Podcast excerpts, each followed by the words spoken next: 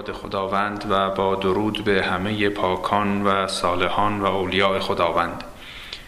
در این نوبت که قسمت 28 گفتار ما با موضوع احوال قرآنی است به مطلبی می‌پردازیم که قرآن حساسیت زیادی روی اون دارد و از ما می‌خواهد که این مطلب رو جدی بگیریم و به عنوان معیاری در انتخابها و تصمیمهای خودمون در زندگی همیشه در نظر داشته باشیم مطلب از این قرار است که در نظام خلقت عالم که توضیح دادیم که نظام حقی است و هر چیزی در جای مشخصی است بعضی امور زود گذرند و در مقابل بعضی امور پایدارترند.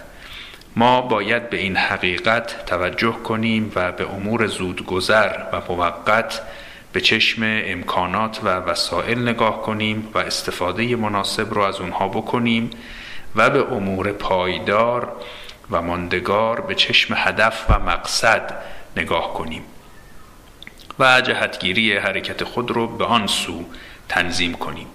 توضیح این مطلب رو زیل چهار نکته خدمت شما عرض می کنم نکته اول این که کارهایی که انسان در زندگی می کند آثاری بر شخصیت او می گذارد که این آثار از خود اون اعمال پایدارتر است. به بیان دیگر وقتی کاری می کنیم باید توجه داشته باشیم که چه اثری بر شخصیت ما می‌گذارد و این اثر است که میماند و رفته رفته شخصیت ما رو شکل می‌دهد. به عنوان مثال کسانی که انفاق می کنند مثلا پولی در راه خیر مصرف می کنند همه با هم برابر نیستند. کسانی از این عمل بهره خوبی می‌برند و کسانی بهره نمی‌برند یا حتی زیان می کنند بستگی دارد که نیت و روی کرده شخص چه باشد. پس اثر درونی عمل از خود عمل ماندگارتر است. در آیات 264 و 265 سوره بقره مقایسه جالبی صورت گرفته میان کسانی که جهتگیری درست در امر انفاق دارند و کسانی که جهتگیری درستی ندارند. البته آیه 265 را پیشتر هم خانده ایم اما اکنون هر دو آیه رو با هم می‌خوانیم که بتوانیم مقایسه لطیفی رو که قرآن می‌کند به خوبی ببینیم. آیه 264 سوره بقره این است. یا ایها الذین آمنوا لا تبتلوا صدقاتکم بالمن والعزا كالذي ينفق ماله رعاء الناس ولا یؤمن بالله والیوم الاخر ای اهل ایمان صدقاتی را که می دهید با منت گذاشتن و اذیت کردن باطل نکنید و مانند کسی نباشید که به خاطر خودنمایی انفاق می کند در حالی که به خدا و روز جزا ایمان ندارد. فمثله که مثل صفوان علیه تراب فاصابه وابل فترکه سلدا لا یقدرون علی شیء مما کسبوا والله لا یهدی القوم الکافرین مثل چون این کسی مثل سنگ سختی است که لایه نازکی از خاک روی آن باشد و بعد بارانی تند بر آن ببارد و آن خاک را بشوید و چیزی از آن نماند. اینان هیچ چیزی از آن چرا که کسب کرده اند در اختیار ندارند و خداوند کافران را هدایت نمی کند خب پیام این آیه آشکار است. کسی که از سر ریا مالی رو صرف می کند و بر دیگران منت می گذارد و اونها رو آزار می دهد هیچ اثر مثبتی از این کار برای او نخواهد ماند. اگرچه در ظاهر پولی صرف شده و مثلا غذایی یا لباسی داده شده اما اون شخص به سبب روی کرد و نیت غلط هیچ بهره ای از کار خود نبرده است. در مقابل آیه 265 میفرماید و مثل الذین ینفقون اموالهم ابتغاء مرضات الله و تثبیتا من انفسهم که مثل جنت بربوت اصابها وابل فآتت اکلها ضعفین فان لم یصبها وابل فتل. والله بما تعملون بصیر. مثل کسانی که انفاق را به خاطر کسب خوشنودی خداوند و تثبیت شخصیت خود انجام می‌دهند مثل باغی است که بر فراز بلندی است و باران تندی به آن می‌رسد و در نتیجه دو برابر میوه می‌دهد. و اگر هم باران تندی نخورد نم نم بارانی به آن می‌خورد. و خداوند به آنچه که می‌کنید بیناست. پس مهمتر و ماندگارتر و پایدارتر از اصل پول دادن اثری است که این کار بر انسان می‌گذارد. این البته فقط در مورد انفاق نیست. ما بعد از نماز و روزه و دیگر عبادات هم باید در خودمون نظر بکنیم و ببینیم آیا این اعمال اثر مثبتی بر وجود ما گذاشته یا خدای نکرده اثر منفی داشته. در آیاتی از قرآن مانند آیه 47 سوره اعراف مفهوم حبت عمل آمده. یعنی این که عمل کسی به کلی محو و نابود می شود و هیچ اثری از آن باقی نمی ماند خب این نکته اول که اثر عمل از خود عمل مهمتر و پایدارتر است. نکته دوم این که آنچه نزد خداست یعنی ثواب خداوند و شادی و آرامشی که از ارتباط با خداوند حاصل می شود از نعمتهای دنیا پایدارتر است. این مضمون مهم از جمله در آیه شستم سوره قصص آمده که میفرماید و ما اوتیتم من شیء فمتاع الحیات دنیا و زینتها و ما عند الله خیر و ابقا.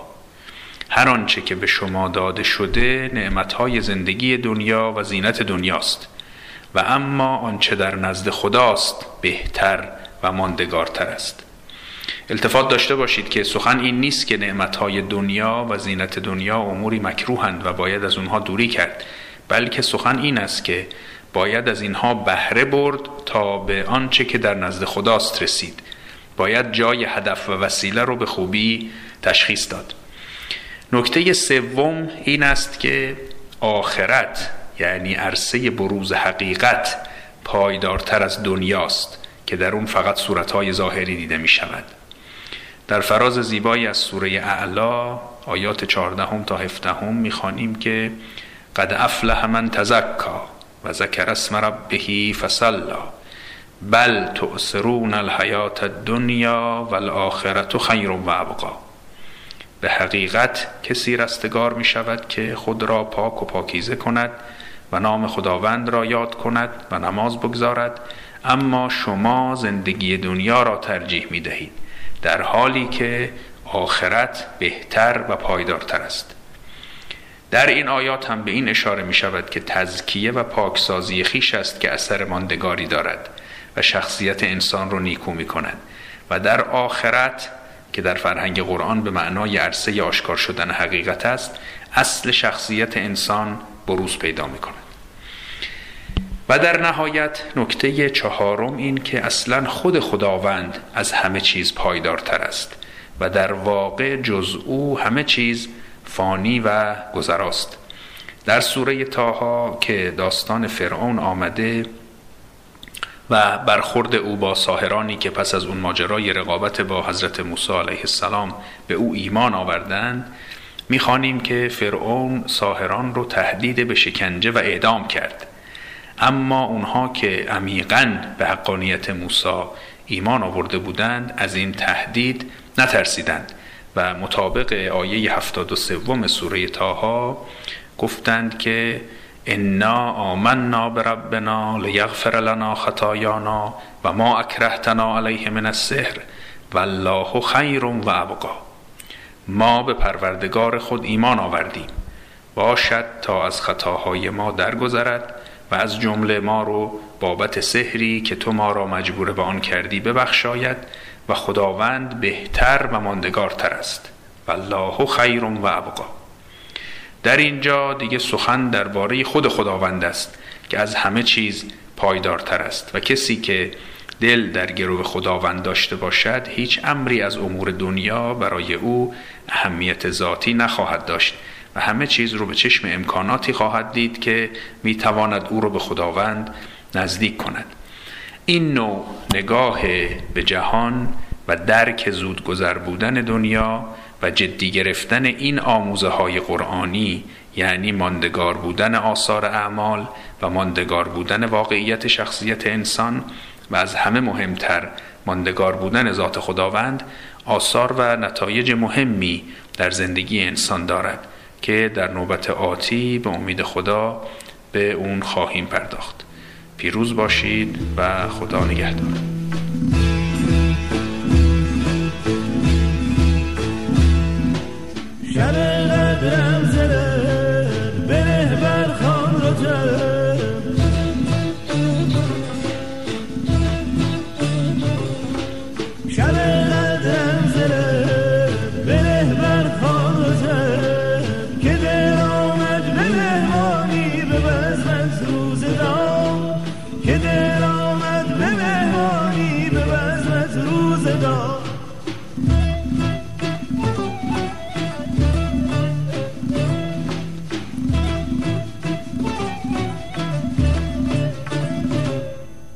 به شوق روی دوست دلم پرهای بوست به شوق روی دوست دلم پرهای بوست چه در این پرده زد مطرب که دل شد بیقرار. چه در این پرده زد مطرب که دل شد بیقرار.